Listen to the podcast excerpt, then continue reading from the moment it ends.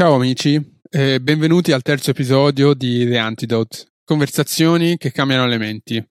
La mia ospite di oggi è Sandy J. Swanton, una copywriter professionista e visual storyteller di origine australiana. È un'esperta di comunicazione con più di 25 anni di esperienza internazionale nel project management, nella comunicazione aziendale, nel marketing e nella gestione di eventi, esperienza che ha maturato in Australia, Canada, Italia e Scozia. Durante la sua carriera estremamente eterogenea e prolifica, ha ricoperto molteplici posizioni nel governo federale australiano, nella città di Vancouver e nella città di Calgary. È stata la coordinatrice delle cerimonie e del catering ai Giochi Olim- Olimpici estivi di Sydney 2000 e ha ricevuto un premio dalla città di Vancouver e tre premi Australia Day per i suoi importanti contributi. Attualmente si trova a Perth, in Scozia, dove tra le altre cose sta esplorando la sua passione per la fotografia applicata alla conservazione della fauna selvatica. Sandy è una persona che ha vissuto la sua vita seguendo i propri sogni e le proprie passioni, girando il mondo, coltivando una carriera molto diversificata e non cedendo mai alla tentazione di prendere la strada più semplice. Per questo motivo la considero una persona da prendere come punto di riferimento e ho la fortuna di poterla chiamare una mentore e cara amica. Spero quindi che troverete la nostra conversazione interessante, stimolante e anche un po' provocatoria. Questo episodio, come tanti dei nostri episodi, sarà in inglese. Credo infatti nel valore di portare ospiti da tutto il mondo per aumentare la quantità e la qualità delle idee e prospettive alle quali siamo esposti. Se ci stai guardando su YouTube, troverai i sottotitoli già inseriti nel video. Se invece ci stai ascoltando su Spotify o altre piattaforme audio, puoi tranquillamente scegliere di ascoltarci in lingua originale o cliccare il link al video YouTube che troverai nella descrizione per guardarci con i sottotitoli. E adesso ecco la mia conversazione con Sandy J. Swanton.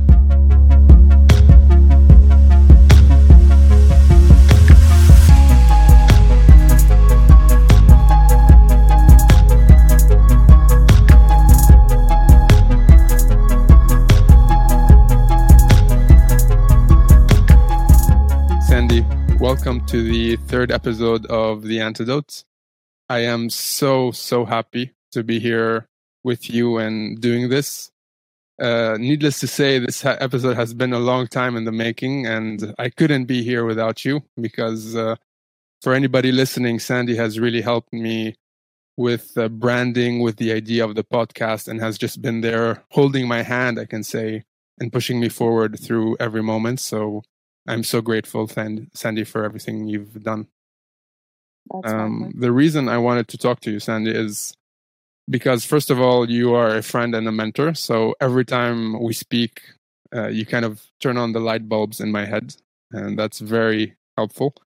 But second of all, you've had an extremely prolific career, and I consider you generally a person who has been able to live according to her values and her dreams, which uh, is something that today is extremely rare.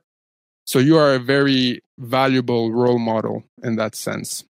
So my objective of today was kind of if we could together dissect a bit your um, mental frameworks and just what makes you tick as a person, and I think that can help uh, a lot of people. So I hope uh, that that's okay with you. That sounds good. Fantastic. And uh, I actually wanted to start with uh, with your career mm-hmm. because I think it's a great uh, overview and example of uh, the person you are. Because you've had an extremely prolific career, you've worked uh, in really high levels of government, not for profits, um, as an entrepreneur today, but also uh, working for big companies in in communications. What do you think has, if you can take a step back and just take an overview, right? Uh, a bird's eye view of, of your career.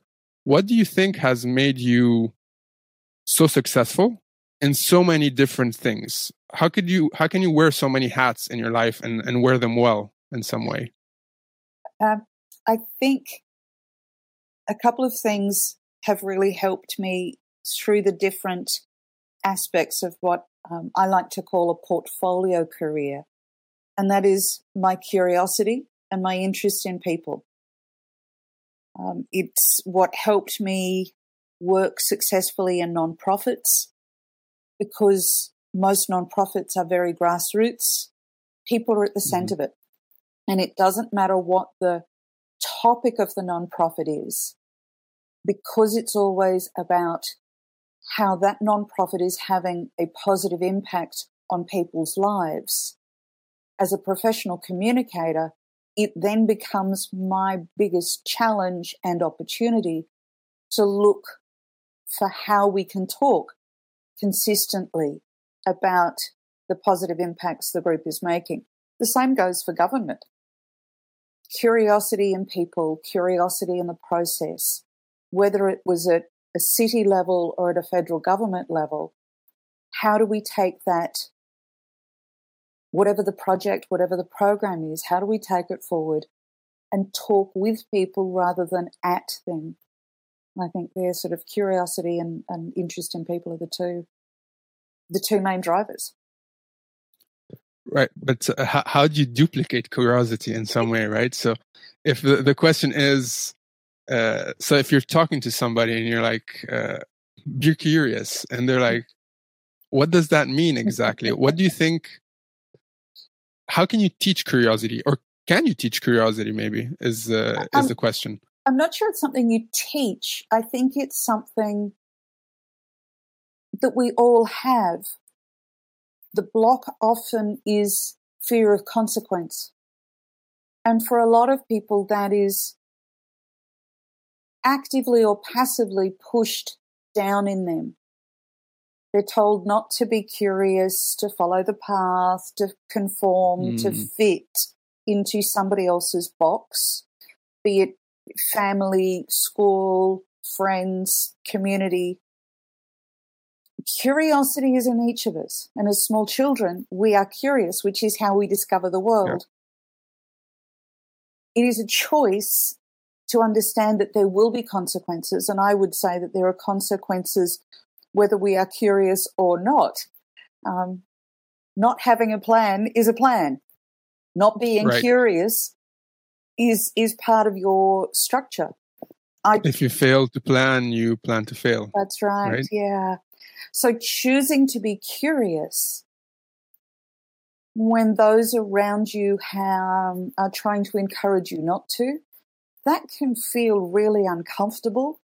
But I would again say that if you choose actively not to, you're actually giving somebody else even somebody you care about, a lot of power in your life mm. rather than saying, This is my life and I am curious about X or Y. I'm curious about how the arts have a positive impact in people's lives. I'm curious about how travel will open my eyes to other people.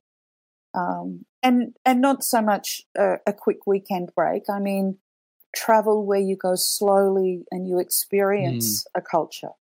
Um, I love a weekend getaway, don't get me wrong, but I learn right. more about a place and myself when I go somewhere for a bit longer and I'm in one place and I'm not trying to tick off somebody else's list. Like mm, maybe the, that's the crux of it.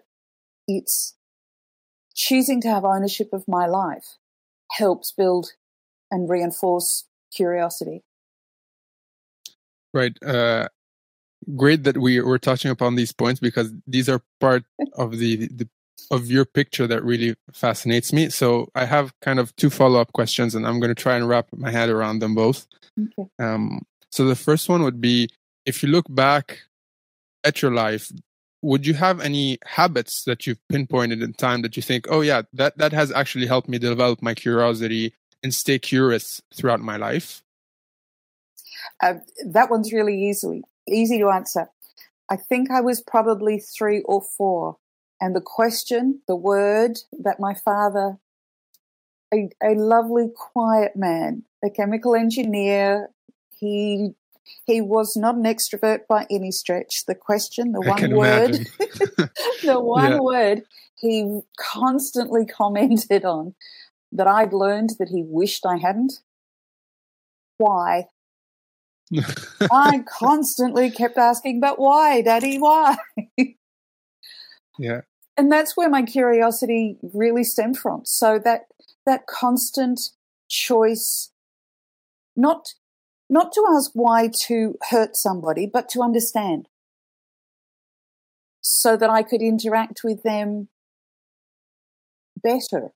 Um, not to manipulate, but to understand. Yeah. So Right. It's kind of a, a willingness to uncover the the layers that uh, the world is is made of in some way, and and asking that why question is is like taking a shovel and, and digging a bit uh, at a time. And and, right? and sometimes it was a very delicate brush. It was like an archaeologist. Right. Sometimes it's just the little grains of of dust that need to be removed, and sometimes yeah, it was a slightly bigger implement, but that notion of curiosity, asking why, and then listening. So Hmm. for me, curiosity is absolutely connected to listening. And that's choosing to hear what the other person or situation is showing me, knowing that I don't have all the answers. So Yeah. whether that's a habit or an attitude, I'm not sure, but it's it's a bit of both. Um, I think it's also a skill set. It's it's Mhm. one of those skills I think that has stood me in good stead. I'm not always successful at it, um, and I try not to paraphrase what people are saying, but listening, choosing to Yeah. hear what they're saying rather than choosing to listen for when I can speak. Yeah. Listening is a very underrated and almost forgotten skill these Mm. days, where we kind of uh, uh, speak in very short text messages and uh, we think we already know everything because we can just search it uh, online in some way. And uh, okay, so I'm going to try and, and, and stay on track here with my, my train of thoughts because every time you touch upon a new thing, I'm like, I would like to ask about that. um, so we're going to get back to the skills such as listening, Mhm. but I would like to take a short detour, one second, and actually ask you about, uh, touch upon that idea of living according to what, how you would like to live, right? You, you Mhm. said initially, if you're not curious, then you're leaving the decision power in somebody else's hands. Mm. The question would be, why did you choose to have a varied career? Why did you choose to walk this different path, right? Because so today, the prospect of having many careers in your lifetime is starting to become the norm. I would say that the the the route of having a secure job is almost unthinkable today, except in Italy where people are still living in denial and their parents are still telling their kids, "So go look for that uh, secure job and try and keep it for the rest of your life." But for most of the world, I would say that we're starting to get out of that kind of uh, frame of um, mind frame. Mm. But when you you started in uh, in the in your career, I imagine that it was a very possible and interesting route to follow. The one of having one job, you keep that for your life, especially considering that you were very successful in everything you did. Why not just stay in one thing and do that really well and just do that for the rest of your life? Why why so many different hats? uh, because of my curiosity. Right. it there are times I suspect um, certainly my dad and probably other members of the family would say, "Yeah, my curiosity got the better of me." Um, Mm. Can you give an example? Yeah, um, I had I knew that I was a creative personality, and I knew that I wanted to work to have cr- the expression of creativity in my working life. And my dad um, didn't understand that at all. So Hmm. he I imagine as a chemical engineer, it wasn't in his uh, mental habit it, in it, some way. it didn't fit his picture. He was convinced that um, going to university to get a bachelor of arts was actually the the only reason I would go was to look for a husband, um, which he didn't want for me, and I absolutely understand and respect Right. that. It wasn't the reason I wanted to do arts. right. So we had that difference of of opinion, and it was in my mid twenties. Um, after my godfather had passed, he didn't have kids and he left all of his godchildren and their mm. siblings a sum of money. And suddenly I had the ability to say, and it wasn't a large sum, but it was a sum of money. And I found a fabulous private art school in Sydney where I was living that had a great diploma program. And I went, this is really what I want to do. It's my money. It's my yeah. life. This is my choice. So part of it is that that challenge of understanding at your core who you truly are. What motivates you? What do you enjoy doing? Because we doing is something that can be fun. And then what are the pieces of the puzzle you need to get there? Mm. So sometimes a formal education is the important piece of the puzzle you need to be able to get into the thing that motivates yes. you. And finding a private art school was was useful because it was a really intense program. It was Monday to Friday, nine to five. It was like working. Yeah. That's really intense when you've still got three or four hours of homework every night and hours and hours over the weekend. But you all, knew that it was a deep dive. Oh, it was a deep dive. What you liked. Yeah. Yeah. And the advantage too was being in my mid twenties meant that I was absolutely convinced this is what I wanted to be doing. Hmm. So I have a lot of respect for people who also, through very reasoned processes, don't go to university straight out of high school. To take yeah. time to consider who they are, what they want to be doing. Um, I respect people that know exactly what they want to do when they're 15 and follow that path. Yeah. So it's it's about honoring yourself and for me, a couple of the important pieces through my life have been creativity and travel. Now, I've learned my, my mum was English, my dad was Australian, but it turns out through my dad's mum's side, I have a great great grandmother who was Scottish. I didn't know that before I mm. landed in Scotland um, yeah. which is kind of cool. My mom's parents yeah. were university science university teachers in West Africa for a long time. They loved it there. Wow. Part of the reason my mom went to Australia was that she didn't want to be in Africa. She didn't want to be in England, so she went to Australia because it's a long hmm. way from both of those when you look at a map. Yeah. Um, travel is a natural part of my family, how we've expressed living um, yeah. So again, curiosity and my interests sort of started the path. And once I'd started um, living in Canada, Western Canada for 11 years the first time, it was my home. There were relationships, there were jobs. Some of them were good, some of them were challenging. Um, some were longer term, some were short. So the the mosaic, the portfolio of my career each time built on interests and skills, and sometimes yeah. were choices and sometimes were ended circumstantially. So then it was right. right. What's the next step? Um, right. So it's it has had some planning and it's had some reaction and it's um had some serendipity. Some serendipity. Yeah. yeah. How do you know yourself, or how how do you get closer to the person you really want to be? How do you start learning what you like in life, what you don't like, choices that you, things that you find interesting? How, how do you get closer to yourself in that way? Because that's the only way you can make those choices that say, this is who I am, this is what I want to be. Yeah. Uh, I think I was very, very lucky in that my parents were quite convinced that through our childhood, mm. if we hmm. expressed an interest in trying something, there was no judgment. Um, there right. was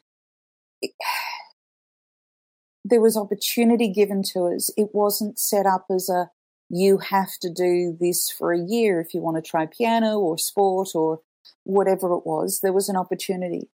Um, there were certainly times they were mm, when we were younger, my brother and I were younger, that they would help us with some of the direction. But as we got older, right. they would sit and talk with us and they would come back to the, so why do you think you want to do this? that why question kept coming up. And it, so yes, it was innate in me, but it was also encouraged in conversation. Why do you think this is important? Why does it matter to you? Mm. One of my weekend jobs when I was in school and then afterwards was working at an animal rescue shelter. And it was mm. important to me that it was a no kill shelter. And, and I respect that there are people who work in situations where they don't have opportunities to not deal with the less comfortable side of animal shelters. Um, this one, it was yeah, probably a 20 minute drive from home and beautiful setting on the edge of the bushland in, in a quiet area of Sydney. Um, and, and it was just one of the other small threads that ran through my life, working there for two and a half, three years part time. Uh, because it was, I found it really life affirming. Yeah. Do you think for someone that doesn't have the good luck mm. of having parents that allow you to explore who you are. Do, do you have any any suggestion on how to get closer to yourself? Anything you should notice? Any uh, i don't know writing down what you like writing down what you don't like? Any anything?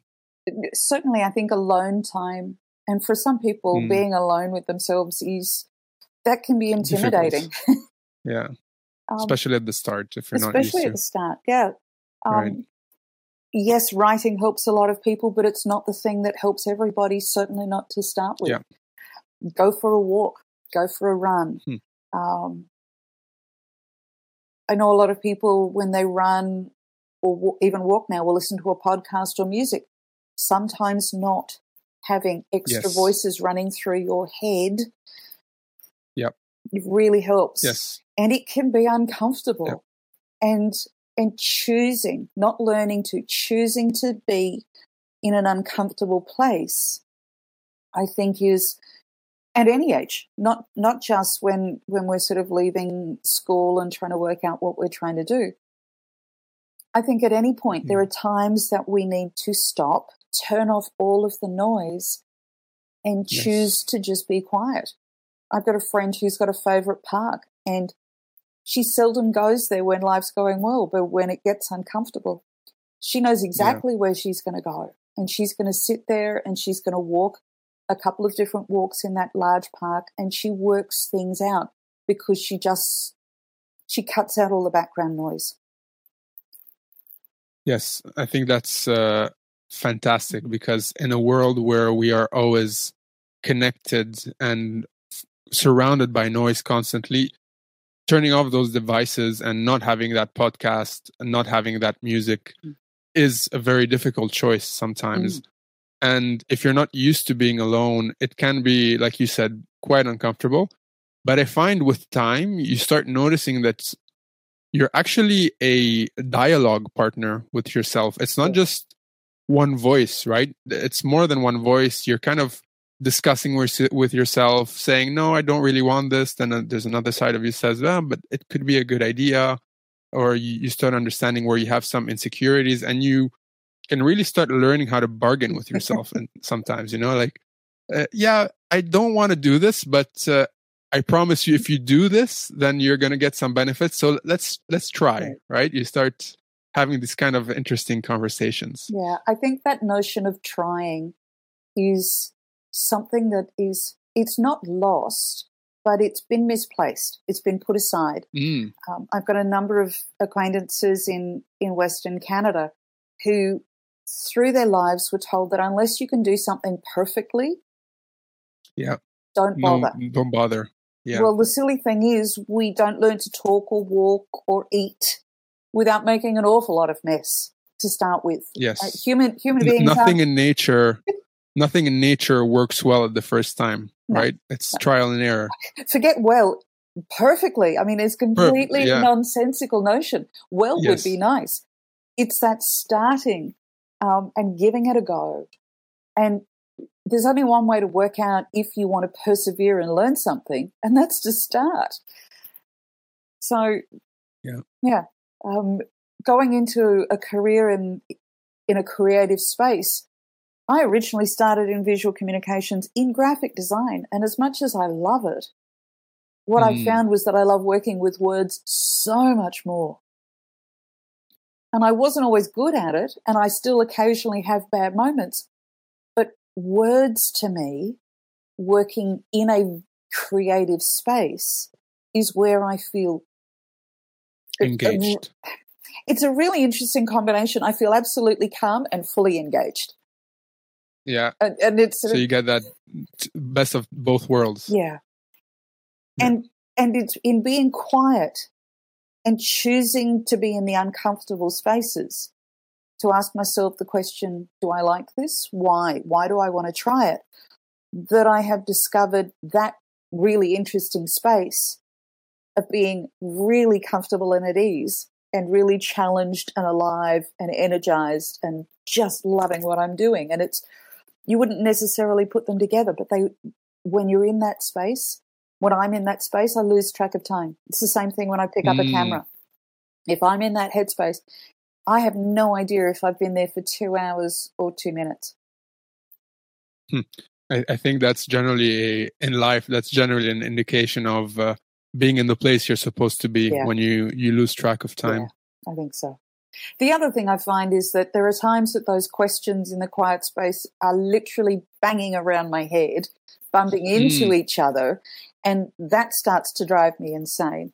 Um, so, as most people who know me know quite well, one of my favorite things to do is to use post it notes and I'll use different colored pens and different colored pads and different sizes. That's a habit you, have given me as well. what I've found is by getting ideas out of my head and looking at them, by engaging a different sense using my eyes, mm. suddenly I see, literally, see things differently. And it also calms the noise in my head. And I figure that's always a good thing. Yeah. You know, um, when, when you taught me to use the post-it method, which is uh, just to explain, it's just basically writing your thoughts as they come down on post-its. So you empty your mind and you have them right there in front of me. I was so curious because I found so many benefits. I was finally sleeping again after having so many thoughts always at night coming out just because I wasn't dealing with them. Mm. That I actually did some research to find if there was any scientific work done on writing and uh, kind of these calming effects of of writing, and it, there's actually so much mm. on on it. Uh, the idea behind it is that when you write, you're actually allowing your mind not to use that processing power to remember the thing, the, the thought. So keep it in your short term memory. It's writing it down. So now it can use all its energy just to analyze that mm. thought. It doesn't have to remember it anymore. So it, it just has a a calming effect where you have a thought it's not abstract anymore it's concrete you it's it's bounded. You can look at it you can be aware about it uh, and it's uh, it's life changing for people who who deal with uh, a lot of thoughts are very creative and their mind is always going. And sometimes too many ideas start banging around and you, you can't really focus on anything. One of the other things i love about that as a process is the the idea of doing a brain dump acknowledges yep. that they're just ideas. And mm, it's not yes. until you look at them that you can work out if it's one you want to pursue, you want to unpack yes. or not. And like most things, acknowledging something is half halfway to working out if it's the right fit or not. It's the same thing right. with our fears. Um, so many people have fears about trying something new. What if I can't do it well? What if it doesn't fit? What am I going to lose out on? What am I? All of the the what ifs, which are fear based. Yes. But when we acknowledge our fear and name it and recognize yes. it, it then loses yes. a lot of its power and never keeps coming up. You're like, no, no, no, hang on. This is not your decision, fear. You can just take a seat in the corner. You don't get a seat at the big table. This is where I'm doing the work. I see you. Yes. It's the same with ideas. So, there are no yeah. there are no bad ideas until they've been processed. An idea and, and you are idea. not your ideas. Oh, absolutely. Yeah. Not your right. ideas and not your fears. Yes, yeah. I, have had so many shitty ideas in my life. Yeah. Like anyone, right? Who who who works with ideas. Yeah. That writing them down and putting them aside are like, okay, that was this is a good idea. This is a bad idea. Let's just put them there and see what works and what uh, what doesn't. Right. And and sometimes it's not the idea itself that's not right. Mm. Sometimes yeah. it's timing. Sometimes yes. it's an idea that's like five steps down the road, and you've actually got to do the work to even mm. give that other idea a place, a space to find out if it could work. Um, but, yes, and, and, it's the same thing with fears, right? Sometimes yeah. you have you want to have a project you want to start, and you fear the consequence of something that could happen five years down the line if you're successful. You're like, okay, let's get there, let's get there, and worry when it's the right yeah. time.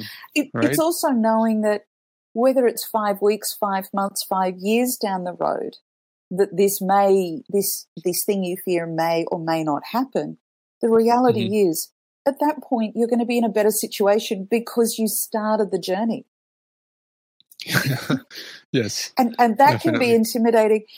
That can be one of the biggest challenges when you're doing something that sits uncomfortably with people who've known you for a period of time because mm. so many of them care so much. They don't want to see you fail. The trouble is, failing is actually when we learn. They yes. don't want to see you hurt again. It's often in places of hurt that we learn more about ourselves.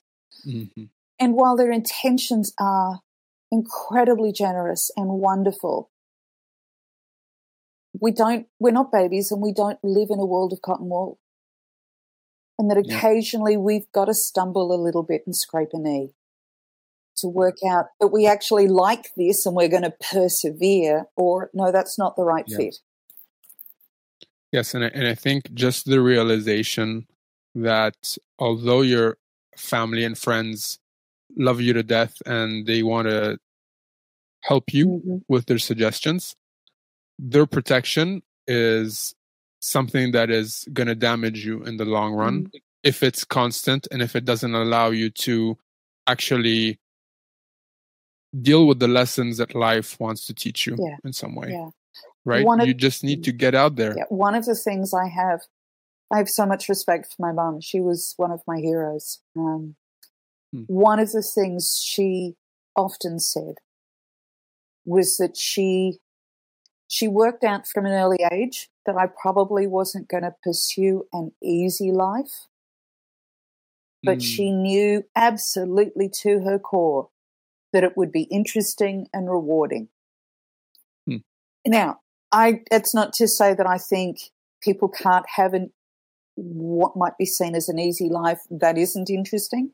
Um, but I think when we constantly choose the easy way out of things, when we choose not to process hurt, when we choose not to step into something new, that we're actually that that it's usually fear, our fear or somebody else's fear that's going to limit us. Um, and and hmm. the confrontation is choosing to step into something new, knowing you can't do it perfectly. You don't have all the answers. Right. And and that's where a lot of the the challenge comes sometimes with ourselves, but certainly with those around us. Could you, would you mind going a bit deeper in what you mean hmm. with uh, not an easy life? Um, I have many family, friends, former colleagues who you look at their lives, and yes, we all have challenges, but they they would often say, "Oh, you're so brave mm. for choosing to live somewhere else, for choosing to change jobs, for w- whatever the thing was." Yep. brave, I don't see myself as having been brave in most of those situations. Um, the I have often found the challenge of choosing not to move, yeah. be it job or, or city, that has been a greater negative than yeah. stepping into the unknown. And I think this notion of unknown has, and change in many ways, have been poorly packaged. Hmm. Um, change is inevitable. Change, Right. change. If you're not changing, you're not alive. Um, Change needs a better uh, sales yeah, it does indeed. right. because if we never changed, we'd still all be in diapers, drinking out of Yeah. sippy cups, um, and we're not. Thank Yeah. goodness, we're not. We're not. We're not at all. So change is inevitable. The difference is how we, if we don't understand ourselves, if we're not prepared to ask questions of why and be a little uncomfortable, change, particularly change that is put onto us, change in a work situation, change in a relationship, they can become overwhelming. Yeah. So I, I see a number of people who've stayed in bad marriages because it was easier than the process of going through the pain. Yes.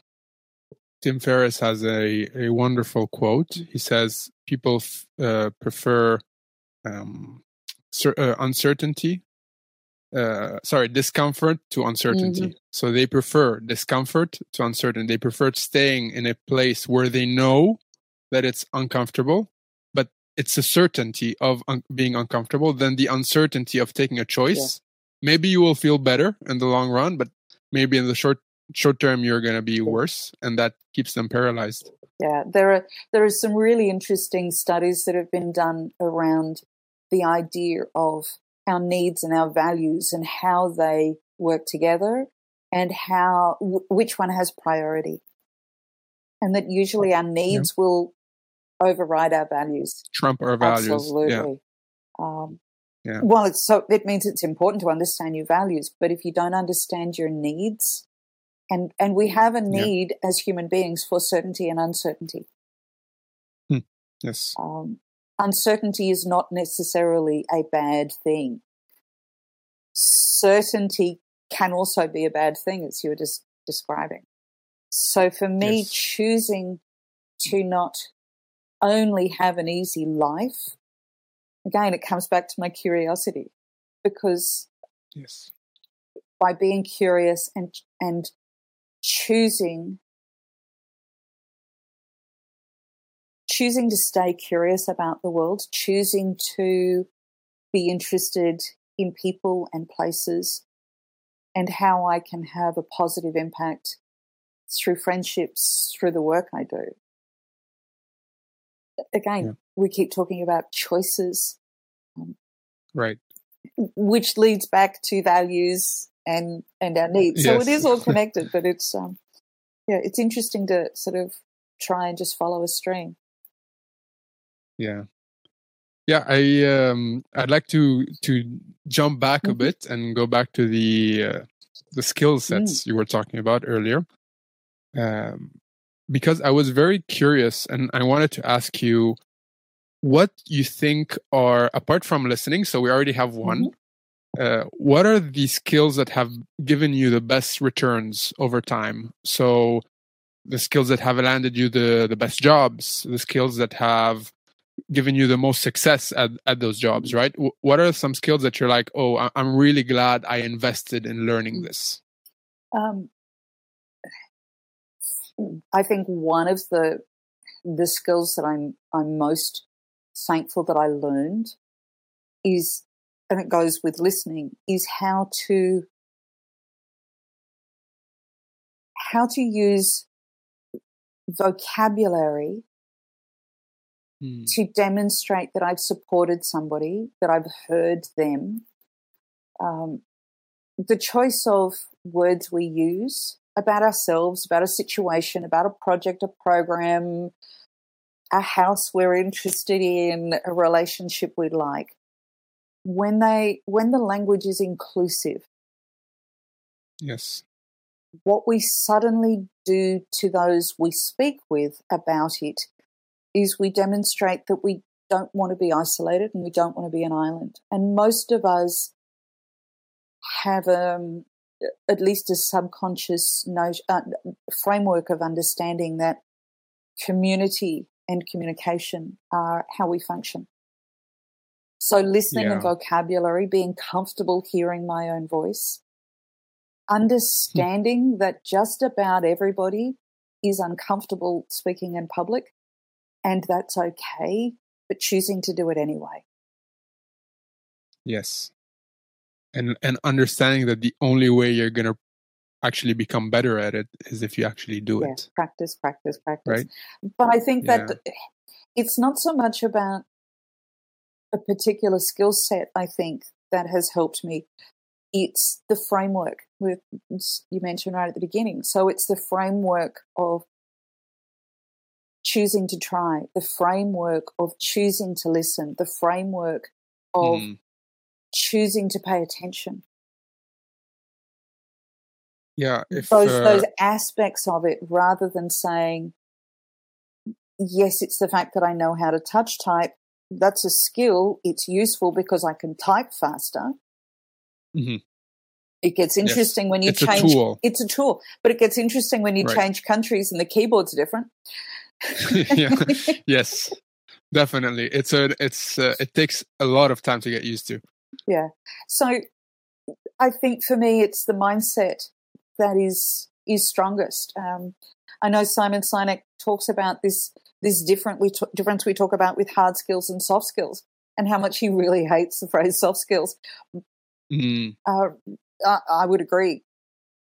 These are the the skills that I value.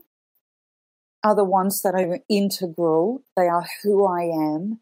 They are yes. how I move from place to place be that getting up in the morning and going to work, or be that moving from Australia to Canada, to Italy, to the UK. Right. Yeah. Yeah. If. I can just touch upon that one second. When you mean uh, soft skills, I think the notion is it's a nice to have, mm. right? But but what you're saying is no, these things are essential. Yeah. They're a building block for a successful career, but also a, a well lived life from what you're you're saying, so. right? And and picking up yeah. what you were saying earlier about career paths.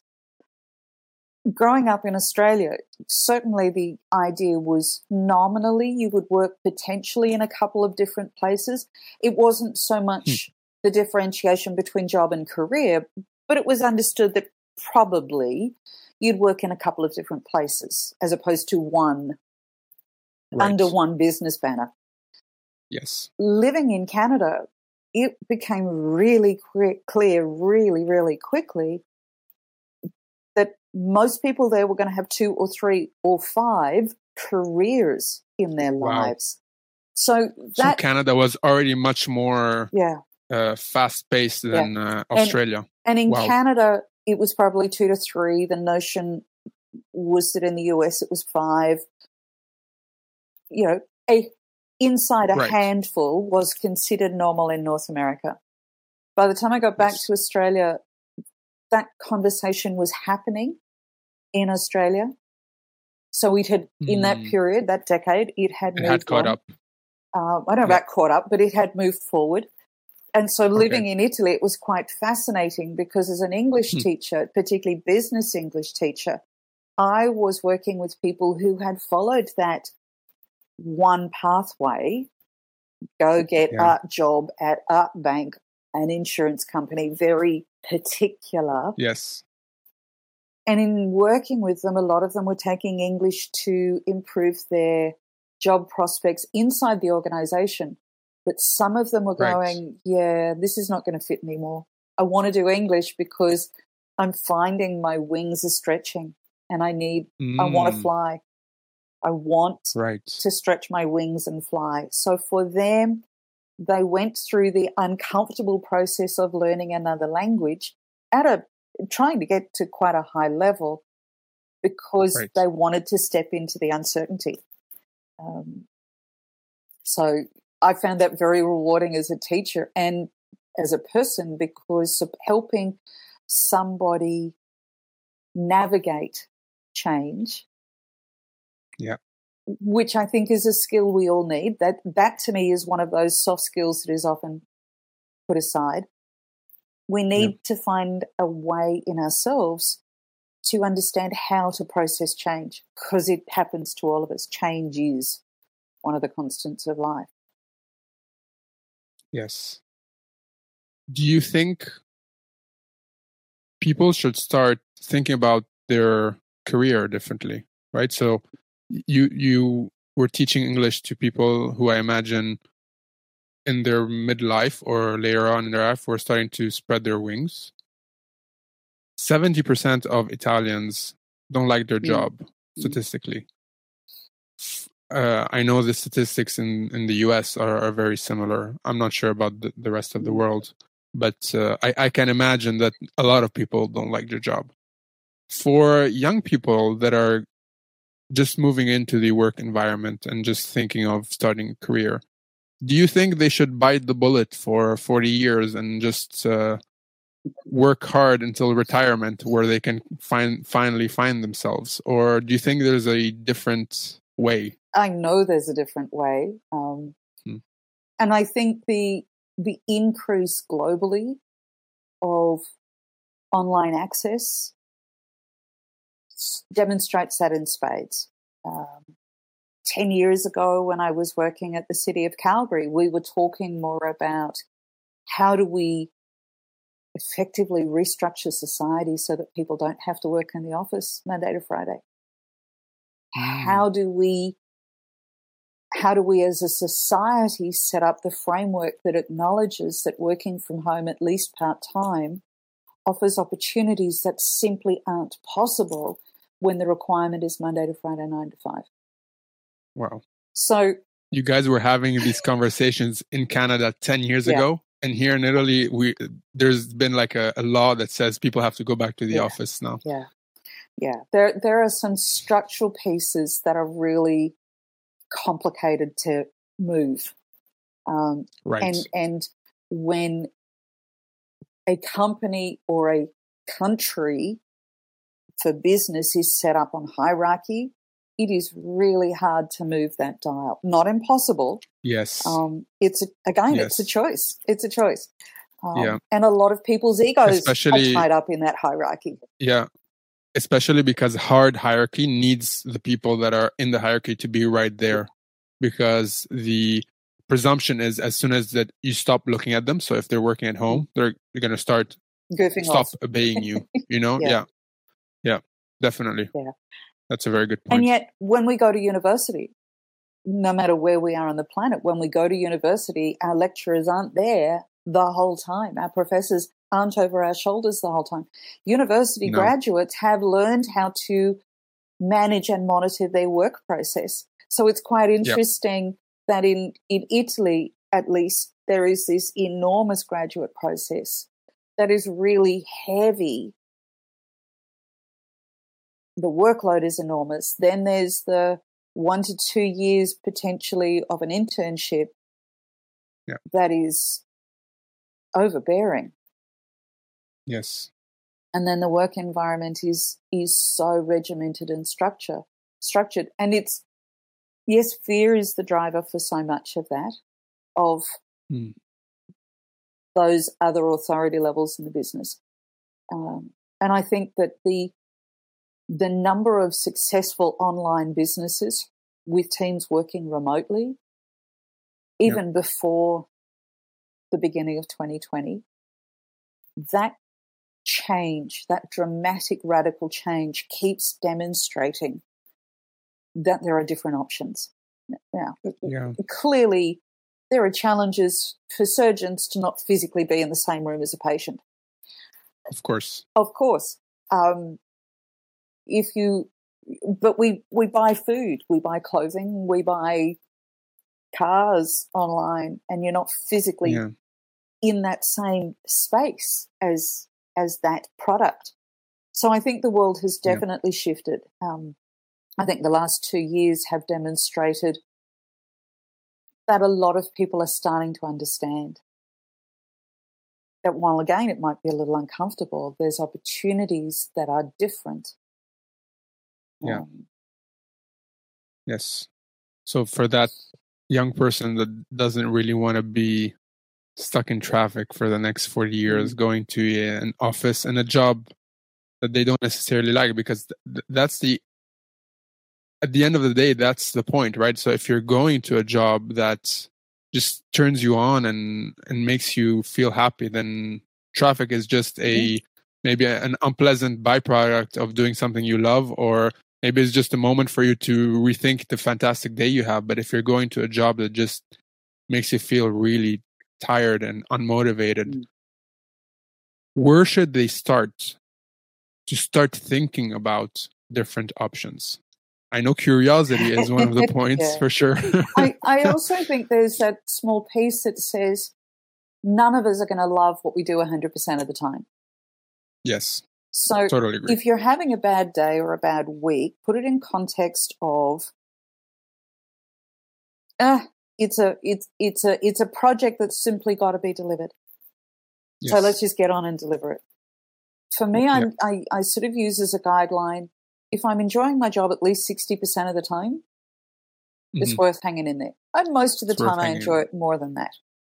But when it consistently gets that f- uh, more than 40% of what I do is really starting to hurt me. And I, I mean, not just ugh, stuck in traffic, I mean that I'm yes. really starting to struggle. And it's starting to trickle in other it, parts it of your life as well. into right? everything else. Yeah. Exhausted, bad moods, really uncomfortable. The first step is to actually understand where are your parameters? What am I prepared mm-hmm. to put up with? What are my goals? If my goal is that I want to go, I want to leave my job and I want to go traveling for a year next year, then putting up with a job that pays well right now to cover the bills, right. to do the savings, it's an end it's, to the yeah. So my my what are my goals? Honestly, what are my goals? Right. And and if paying off a mortgage is the most important thing for you in your relationship, it's part of the the deal you have with your partner, then honest conversations when you've both had some sleep are important. To sit down and go, okay, yeah. is this working? I'm aware that I'm uncomfortable, I'm unpleasant to be around. Can we have a conversation about how we do this together? Uh, and I think that's part of the biggest part of the challenge is understanding where are the boundaries yes. for you to have that conversation. Negotiate with yourself, negotiate with a partner, negotiate with work. Unless you know who you are so again, it comes back to just taking some time to to learn to be comfortable in your skin and to work out where you get mm. what makes you uncomfortable.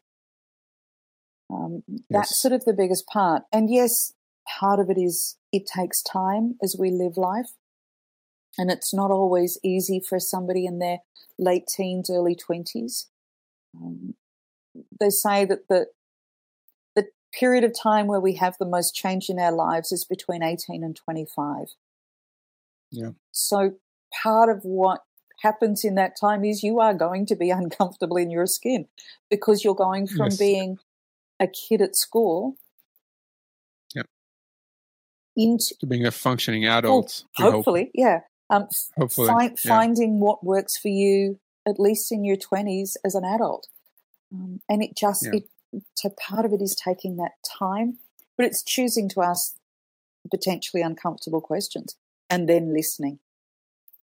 Yeah, and that's a great point because just knowing that fact mm. allows you in some way to embrace the change as it happens, yeah. right? Because if you don't know it, you you you second guess yourself. What's happening? Oh my god, why why is all this happening? But if you understand that it's part of the natural process of growing up, mm. maturing, mm. understanding who you are, and getting closer to to yourself. Mm. And the the change and the discomfort is just a feature of the the process. Yeah. Then you can like okay. breathe and just yeah. go through it. I think one of the yeah. important things is that word we used earlier.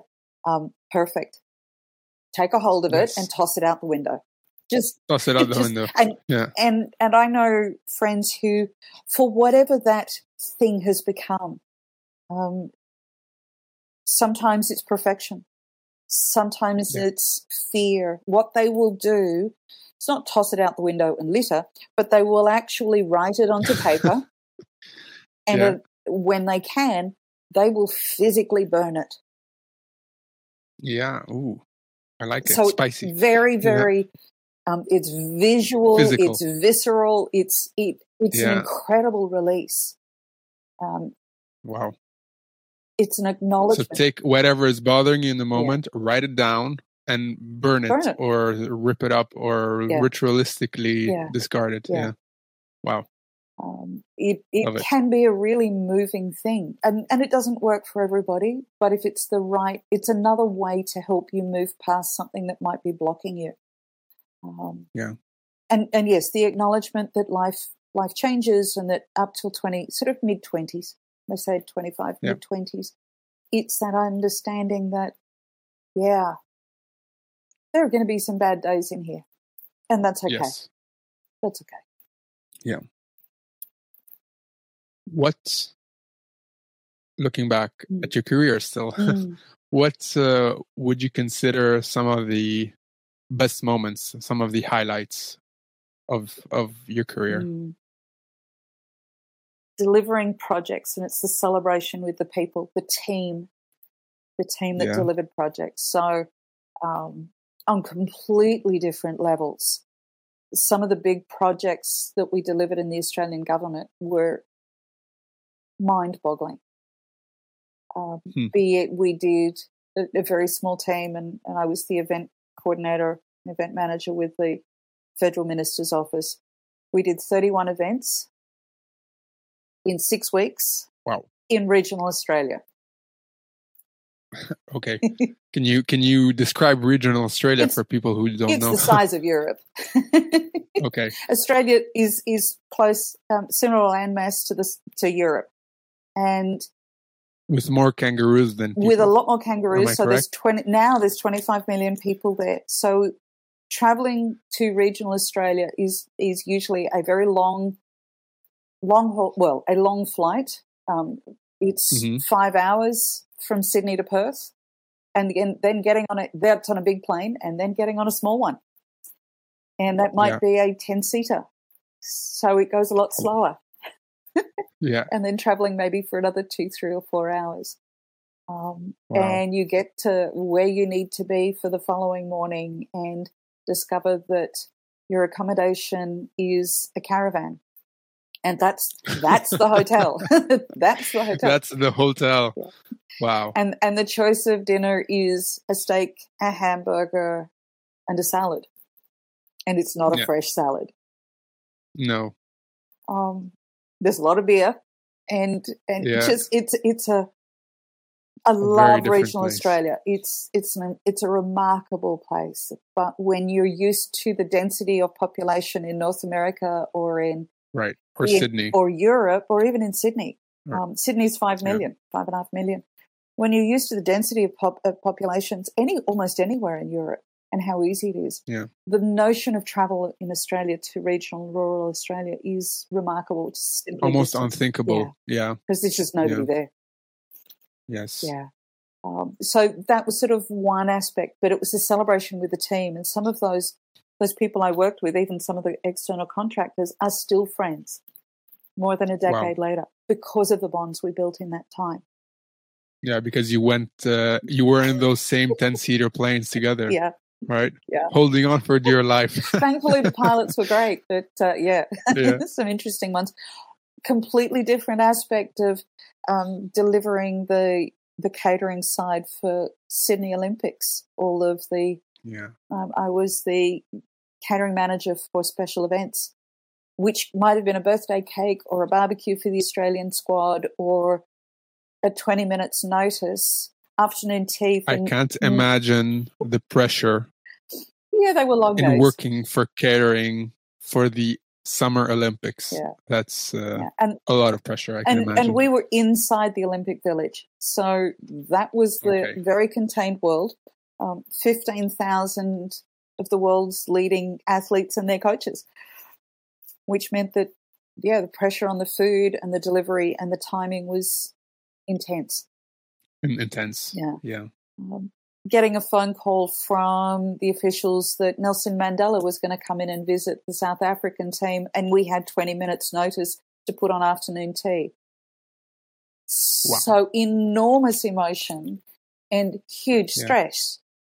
Tight timeline, and you just have to do it. There isn't a choice of, hmm, I'd like to ponder the menu for the next two days. No, you've got two seconds. What have we got? What can we do now? Get it done, get it delivered. So the feeling of success after those. Yeah. Um, they're very, very just, big things. I mean, they're they're almost surreal to talk about, but the feeling of success is just as strong from working in a non-profit when there were hmm. five of us delivering yeah. the um, the marketing for the city of Victoria, downtown, forty four city blocks, and we won yeah. the provincial award for the program. But it wasn't the award that made it; it was the team yeah. and the impact the on team. people's lives. Hmm. Yeah. So at the end of the day, it's uh, it's the people that stay mm. in your head and in your heart. Yeah, absolutely. Yeah. The other things look great in the CV, and that's nice, but it's the people yeah. that make the difference. Mm. And just flipping the coin, mm. what are some of the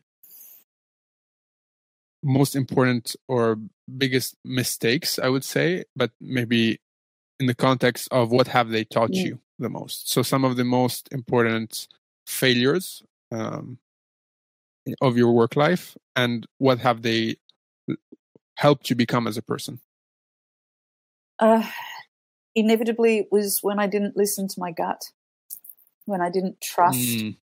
trust that i actually knew myself well enough to go yeah this doesn't sit well um, yeah. So,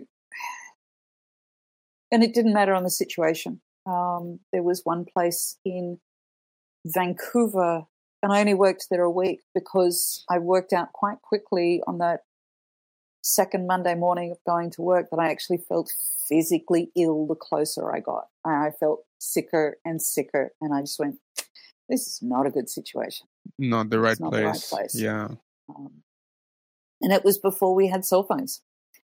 So hmm. I turned around, put the bus home, rang the office, and said, "I'm sorry, I'm unwell. I've tried to get into work, but I'm just I'm not well."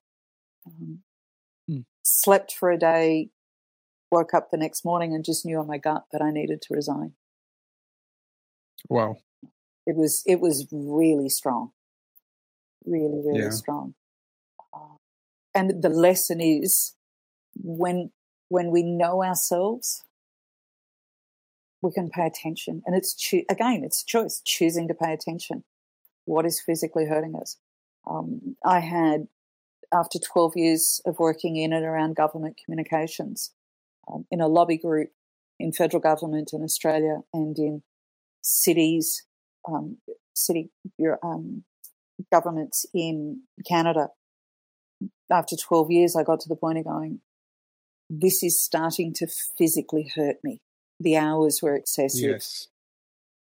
I need I need to change things and, and use the, the fabulous post-its to work out what were the options because I literally couldn't think straight.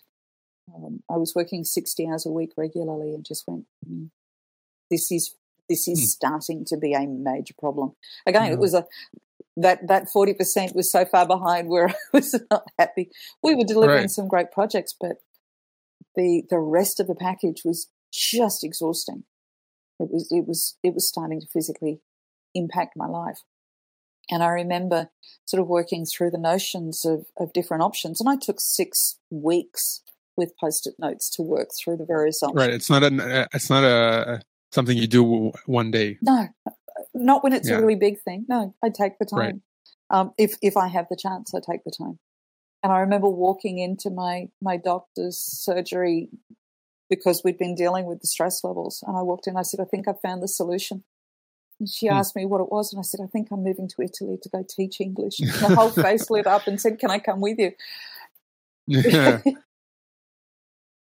Yeah, and uh, that's how we met. I think yeah, two years later. Yeah, couple years, right? couple years after that. So that that understanding, the lessons for me are the mistake was sometimes taking a job that just wasn't the right fit. That was certainly that situation in Vancouver. It just when I'd been in the interview, I hadn't paid enough attention to the the vibe in the signs, the vibe right. in the building. Um, Mm, to trust my gut. yeah. Maybe it's one of those feelings you just have, but you kind of ignore in the moment Yeah. because the the perks of the job are interesting, right? You start with a simple one, a paycheck, and and yes, Right, it's, it's important. Fair enough. Yeah, um, fair enough. and and there are times when there aren't many jobs around, and I absolutely respect that we need The need. the need. It's it's it's not a not something I take lightly, but I also don't take my health lightly. And when I'm physically getting Yes. Ill, yeah, this is not good. Yes. Yeah. Just to, to put the the choice you made in perspective, you were you had a very well paying career Mm. and you decided to leave it all Mm. and to move to Italy, Mm. which is not the place you usually go to earn money. I didn't go to earn money. That wasn't the Right. primary reason I went. I went with the understanding that I needed to completely shake my life up because I Mm. had been living in a world, working in a world where other people's agendas, egos, and timing had driven mine. So I had absolutely no space to be creative, to follow any of my interests, to have time with friends. I could turn my Yeah. personal phone off, but we were strongly encouraged never to turn the work one off. You know, my work Wow. phone was the first thing I checked at six fifteen when my alarm went off, and it was the last thing I looked at at eleven o'clock at night. Uh, so yeah, I did again. I didn't come to that decision lightly, but it was the it was the creativity, history, beauty, food, wine, places of Italy, the chaos. In fact, Yeah. the chaos of Italy was the antidote to everything else I'd been doing. Yeah, Yeah. Talk about a call to adventure, right? Saying And- I'm going to take that step. um, the summer before I, I moved to Italy, I'd made the decision, and the timing was with work and with everything else, that I would move a number of months later. And my, I, my mum came to visit from Australia to Western Canada, and I took her on a cruise to Alaska. And it turned out to be one of the Hmm. most rewarding things I've ever done because she had never mentioned some of her childhood dreams of seeing whales feeding in the wild, of seeing eagles in the wild. And she literally was like a kid in a candy store. Her eyes just constantly lit up. It was Hmm. it was the best best thing. Lit up. And there was one one of the tours we did. There was this beautiful bald eagle who'd been standing on a branch, at the top of the tree, a scraggy dead branch, and it literally just opened its wings and stepped off. Yeah. And I thought, yeah. As I watched it come down, Wow. it spread its wings even more and it flew. And that to me was, yeah, really poignant. Stepping off Wow. the edge of something, there's going to be a bit of fall. But that isn't the worst thing that's going to happen to me. Yes. Choosing to take a Hmm. chance, even in uncertainty. Yeah. That was one of those life skills that I've had the chance to nurture. Yeah. Mhm. So, to start uh, wrapping this up, I still have uh, a couple of questions for you. Um, one is to that mm-hmm. 20 year old out there who is listening to mm-hmm. us, maybe a bit lost in life, maybe mm-hmm. not knowing what he or she wants to do. What would you say? How would you comfort them? How would you give a suggestion on what to do next? I would, I do encourage them to be comfortable being uncomfortable, to choose to ask, what do I like? What do I like doing? And what do I not want to do? Sometimes the what do I not want to do is easier, is an easier place to start. Um, And Mm. whether it's writing it in Yep. a journal or on post its or making mental notes, putting them on your phone, start to work out what makes you sing and dance and what really doesn't. Start to separate those things. Yeah. And as you start down that path, what what happens is one idea springboards to another. So understand this process of of living, of being. It's not something you have to answer in your twenties. Certainly, you don't have to have all the answers by your by the time you're thirty. Because the questions I ask myself now, while they might have a similar base, how I will answer them is quite different now than I would have when I was 20. And that's okay. And not only okay, that's good. Oh yeah. So you don't have to decide what you're going to Yeah. do for the next 60 years of your life. You just have to work out what you're going to do for the next year or two. And if becoming a doctor is the thing Yes. you absolutely want to do, then understand the path that that's going to take. And that there are no shortcuts, Yes. but that's the path you're going to take. If you want to become Yes. a dog groomer, it's a very different path to a doctor, but if you absolutely love animals, or a veterinary nurse, or a dentist, or an artist, by, by choosing to be in that uncomfortable space of working out what you like and what you don't like, um, I think that's the best place to start. right. Mhm. Another question is Is there any book that you've gifted often in your life and that you think people should read? I'm not even sure if it's still in print. Um, it's a uh, one of my favorite books is called a, um, a House Somewhere, and it is excerpts from wonderful writers of time they've spent in other places. So in this, it's one of the things I truly love Okay. about it is these are people who come from enormously different backgrounds. And they talk about their experience of being in another place, of that place, of how it impacted them, what they learned about themselves, what they learned about that place. And for me, it was an absolute affirmation that we don't have all the answers, that places have different impacts on us, and that both of those are really important things. That no one place has it all, that every place will teach us something and we will be able to Right. give something of ourselves to that place. Uh, that connectedness is, is one of the things that I love about it. And, and in a number of the stories, people are in really uncomfortable Hmm. situations. Do you think there is a secret to living a purposeful life? It's choosing to live um, as opposed to just sort of stumble along. Um, the the people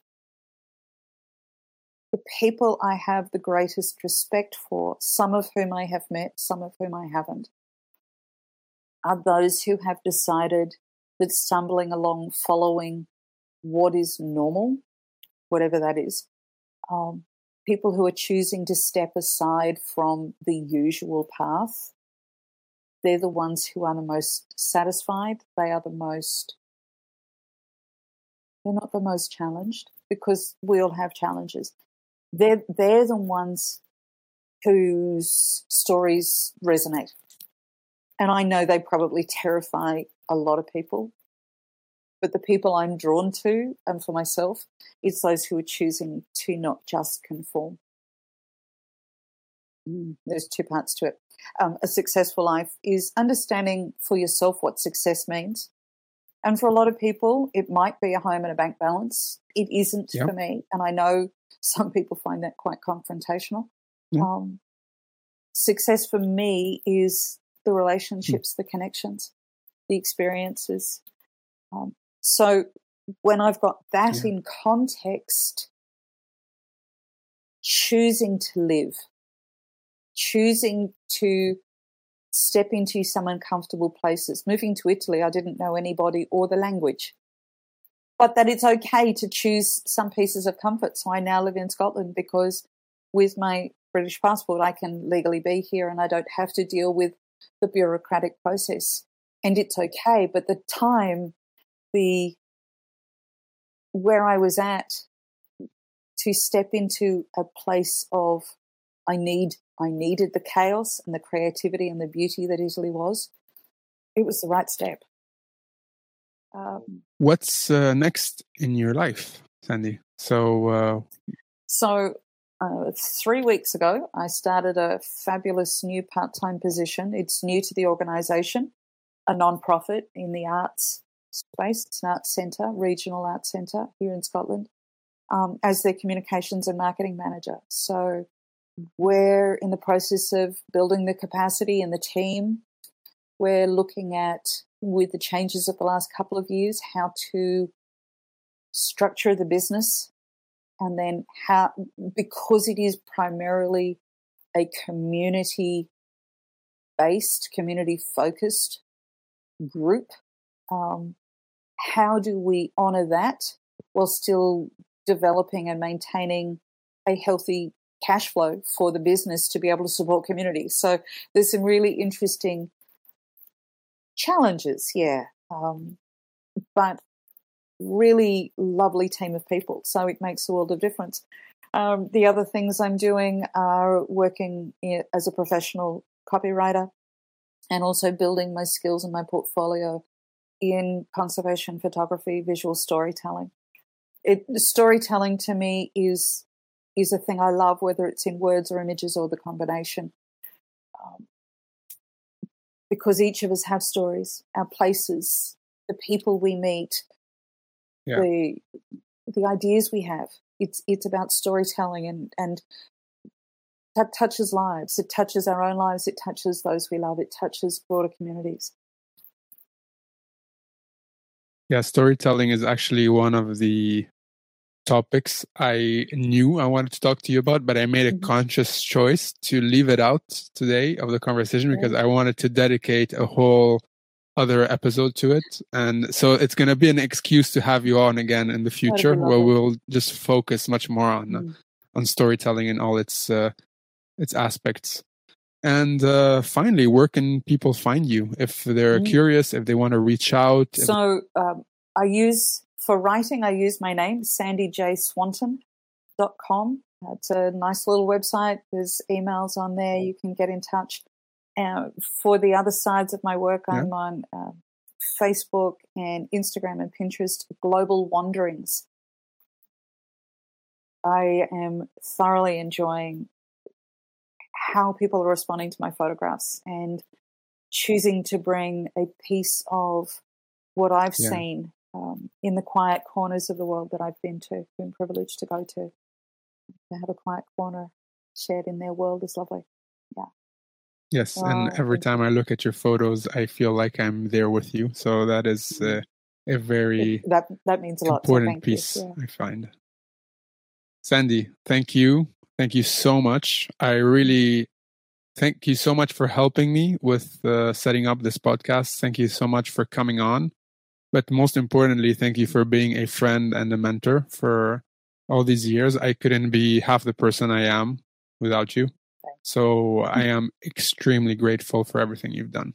And uh, I hope to have you on again soon uh, because we still have a lot to talk about. And I think I find our conversations could go on for hours. So that sounds great. it's definitely worth that. another go. And uh, have a great day. As we say in Italy, ciao. Ciao amici e grazie per aver ascoltato l'episodio fino in fondo. Spero che questa conversazione vi abbia cambiato un po' la mente. Se queste conversazioni vi piacciono, ricordatevi di iscrivervi al canale del podcast. Ricordatevi anche di condividere l'episodio con i vostri amici. Ci aiuterete a far crescere questo podcast e realizzare la nostra missione di diffondere conversazioni che cambiano le menti. Grazie. Ci vediamo alla prossima.